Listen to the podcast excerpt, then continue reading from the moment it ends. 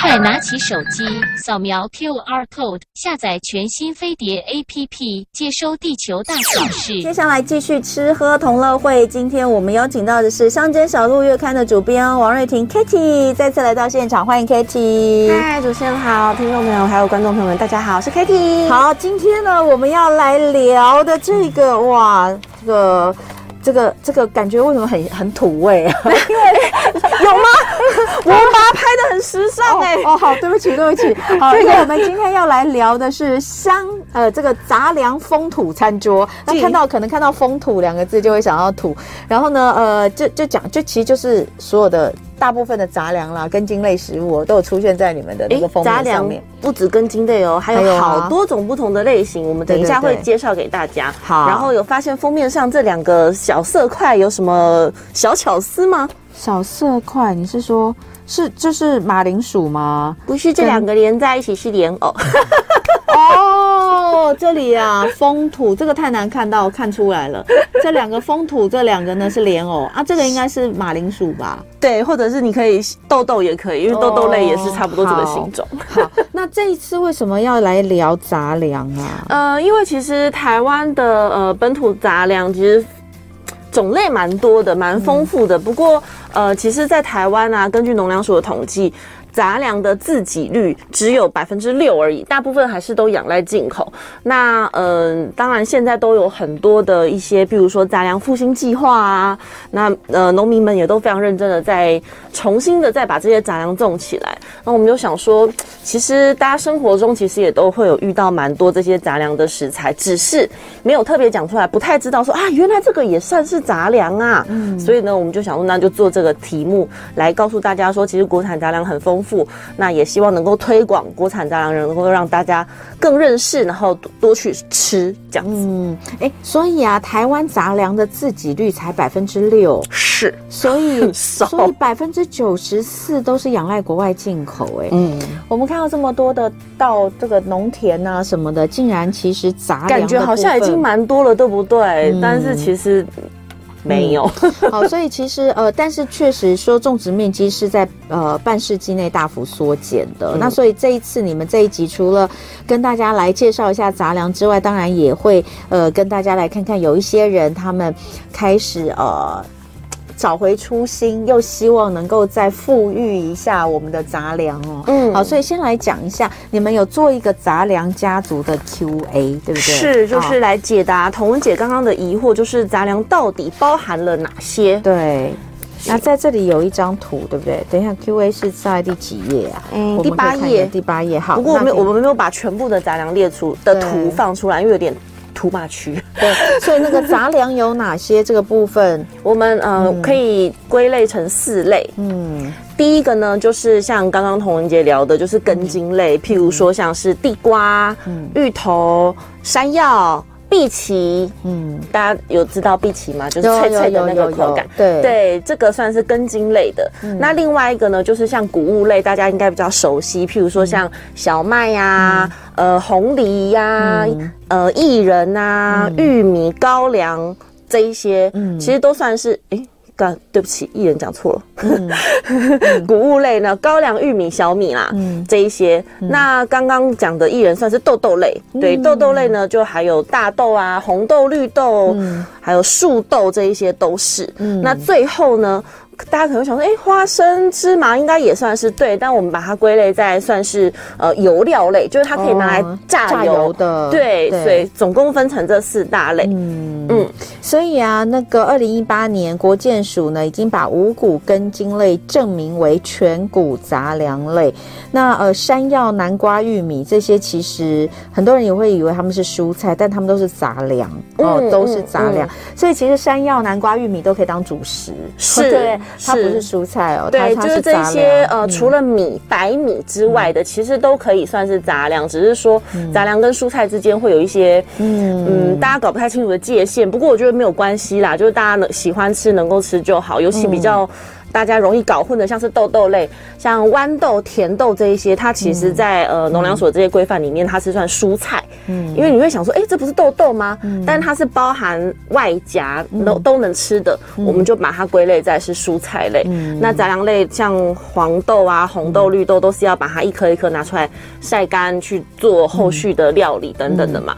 嗯、对。好好，那我们在呃这个 Q&A 里面还看到了两个我觉得很有趣的问题，嗯，一个是薏仁怎么分大小？因为我们会有的时候去买的时候，真的会看到大艺人、小艺人，对，他就直接标大艺人、小艺人。那它是品种的不同吗？嗯，它其实本身整个人就是不一样了。对对，就我们现在在图片上看到上面那一个看起来比较红的，对，它其实是红薏仁，它只保留了外面的那个种皮。嗯，对，所以颜色会是这样。然后图片下面那个，大家平常去吃串冰比较也容易看到，就是这种大颗大颗薏仁，他们通常会讲是大薏仁，它就是去除了外壳，然后就看起来比较白白亮亮一点这样子。嗯。但是，但是哦，这边要讲的就是，呃，小小艺人，对，其实他不是艺人，对，就是大家平常去点大麦人。会看到有小艺人，但其实你看他根本跟艺人长得不太一样，他其实有点像是麦片之类，嗯、厚厚的麦片，对，对，那它其实叫做大麦仁，嗯，对，它名称叫大麦仁，嗯、对，它是用大麦精制过后而成的，嗯。但是这个大麦仁吃进会吃进蛮多热量，可艺人们难道没有？艺人也是啊。其实这些都有热量，只是他们的是淀粉啊。对，只是他们的呃蛋白质啊，然后还有其他的，譬如说是嗯、呃、这一些。嗯，我觉得是健康的这些东西更多啊，尤其是那种维生素啊，或者是那种消化，对于大家就是然后消化比较好的。这个图上面上面是红薏仁，下面就是一般的薏仁，对不对？对，所以那个右边小汤匙。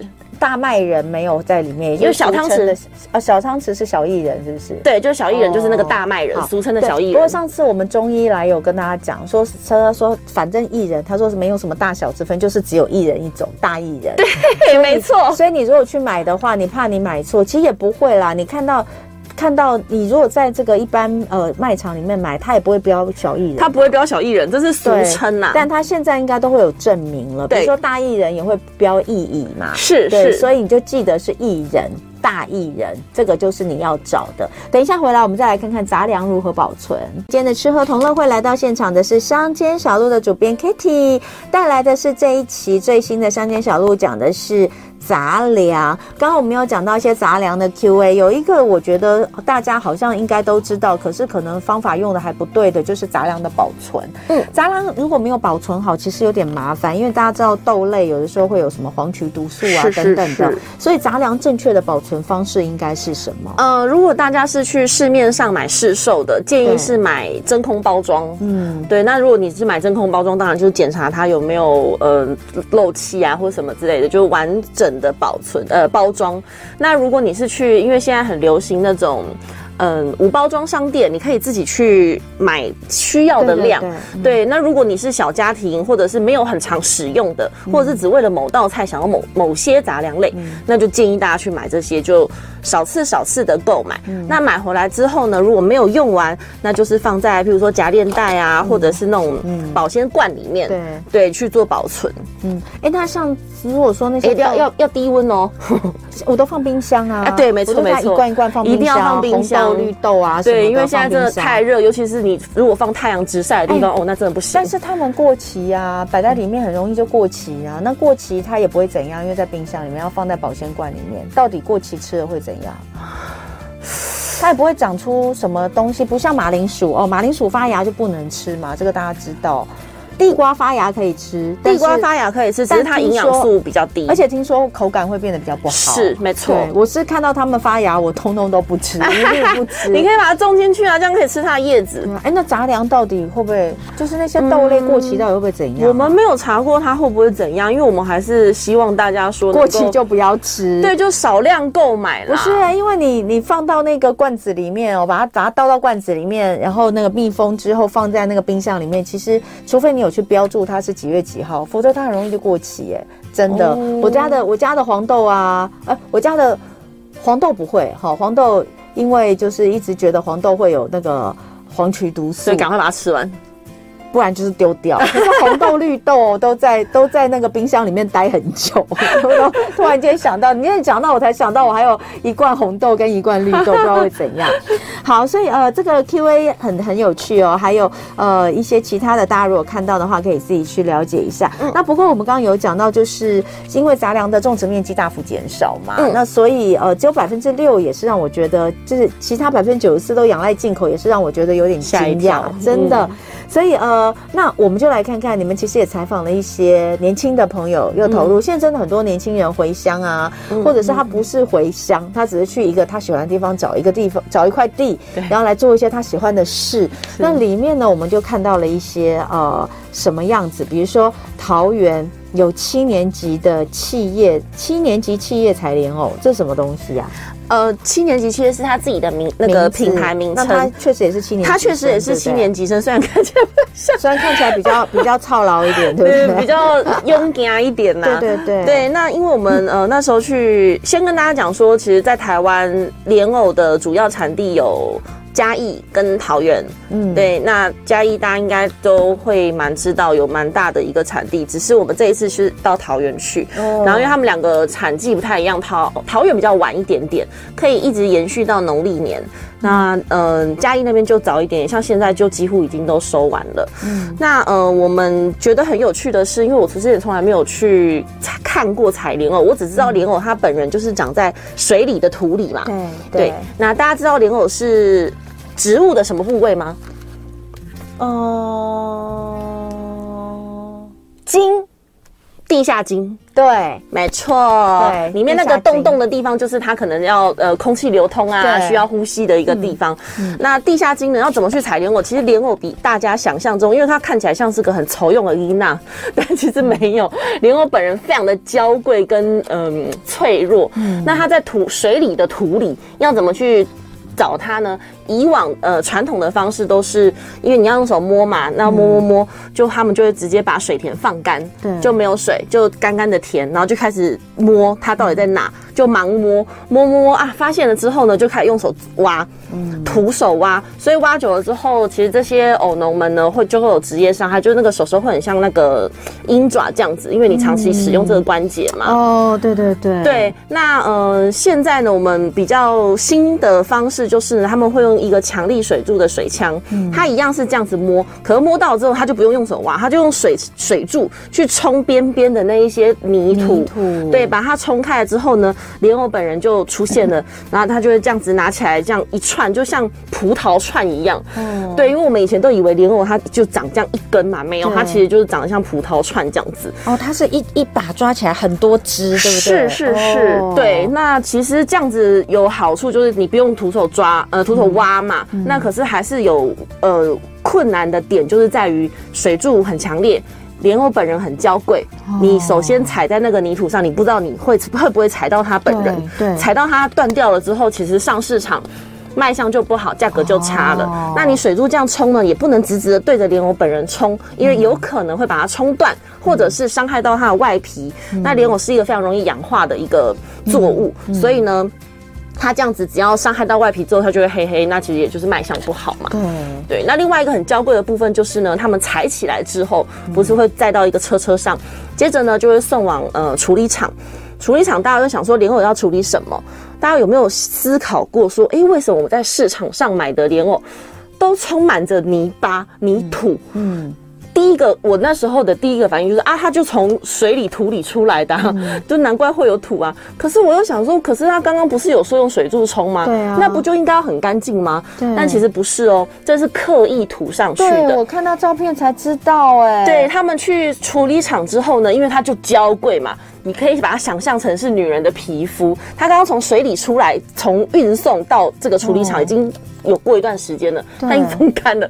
所以呢，藕农需要先浇，像浇花一样，先给它浇水，像我们在呃擦那个化妆水这样子保湿一下。真的。对，先给它浇水之后呢，有点水分之后，接着就开始涂泥土，嗯，就把泥土这样子把它涂上去，你每一个细节都不能放过，一个一个每一个部位都把它涂干净，就很像你在呃抹面霜啊、敷面膜、涂那个黑泥面膜这样。嗯、涂好之后呢，就可以呃隔绝空气，主要目的是隔绝空气，嗯、不要让它接触空气，让它黑黑。嗯，所以你上市场看到的这一些莲藕们才会都充满着泥土。嗯、那这些充满着泥土的莲藕，想当然就是一定是比较新鲜，因为它已经隔绝好空气了嘛。嗯对啊，像现在图上看到的，就是在那边抹这个泥土，泥土 对，一个一个都很细节的不放过。嗯，对，所以到市场上挑莲藕，还有就是有这个小小的 pebble。如果你看到那种很干净、一点土都没有的，它其实有可能呃。有经过特殊处理，譬如说特别白啊，因为它可能氧化了黑黑嘛，它可能就会用一些药水让它特别白，嗯、所以其实比较不好。嗯、建议大家还是买这种就是有沾满土的，嗯、而且其实这样子也会保持它的新鲜水分，买回去至少还可以放个一周左右。嗯，对。所以这个你们采访的这个七年级企业。嗯这个很特别，这个年轻人也是，他从来以前家里也没有种过莲藕，但他只是想要，呃，证明七年级生也可以靠务农为生，然后就从头学起。那现在也是做的很不错，除了莲藕之外，当然有些相关的周边产品，像藕粉，对不对？对，我觉得藕粉还蛮实用的，嗯、就是它其实作用。因为莲藕不是会砍稀嘛，所以藕粉它做出来其实就有点可以算是替代太白粉勾芡。对对，那也可以做一些甜点，嗯，对，我觉得蛮好用的。好，那所以另外还有一个是摘玉米，对不对？嗯，摘玉米在台中的清水，是我们这一次呢、嗯、去台中清水采访了呃玉米农。那其实那时候嗯、呃、正值前一阵子的台风季节，采访、嗯、前我们就一直不断跟他联络说，哎、欸，你的玉米还好吗？然后说嗯都倒光了。我说、啊、那怎么办？哦、他就说嗯，他本来留了一小撮要给我们去拍照，哦、但是。就那一小撮，就害他就是都倒光光，没有先抢手，真的是很抱歉，真的好可怜、哦。对，那我们去的话，就其实照片如果有买杂志的话，看到那个照片，这些其实都东倒西歪。你说旁边，它这些其实都东倒西歪，因为这个应该呃玉米穗应该长高高。嗯这样子，对，其实都东倒西歪。那嗯，它、呃、比较特别的是呢，它会去找呃很多不同品种、嗯、不同颜色的玉米来种植，嗯、因为其实市场上大部分还是甜玉米，就是黄色的玉米居多嘛。对对对，对，那它。就想说，那我要走比较特别一点，所以呢，他就种了很多不同颜色的玉米。有些玉米颜色很漂亮哦，要是紫色，然后切开剖面里面都很像一朵花一样，很美。那它其实里面就是有含一些呃青花素这一类的嘛。那你用蒸的的话，就可以保留这些青花素，把这些营养吃进去。嗯嗯，好，所以他他他回来这边种玉米啊，嗯呃，我看到他这个玉米种的也是各式各样的对品种都有。对，嗯。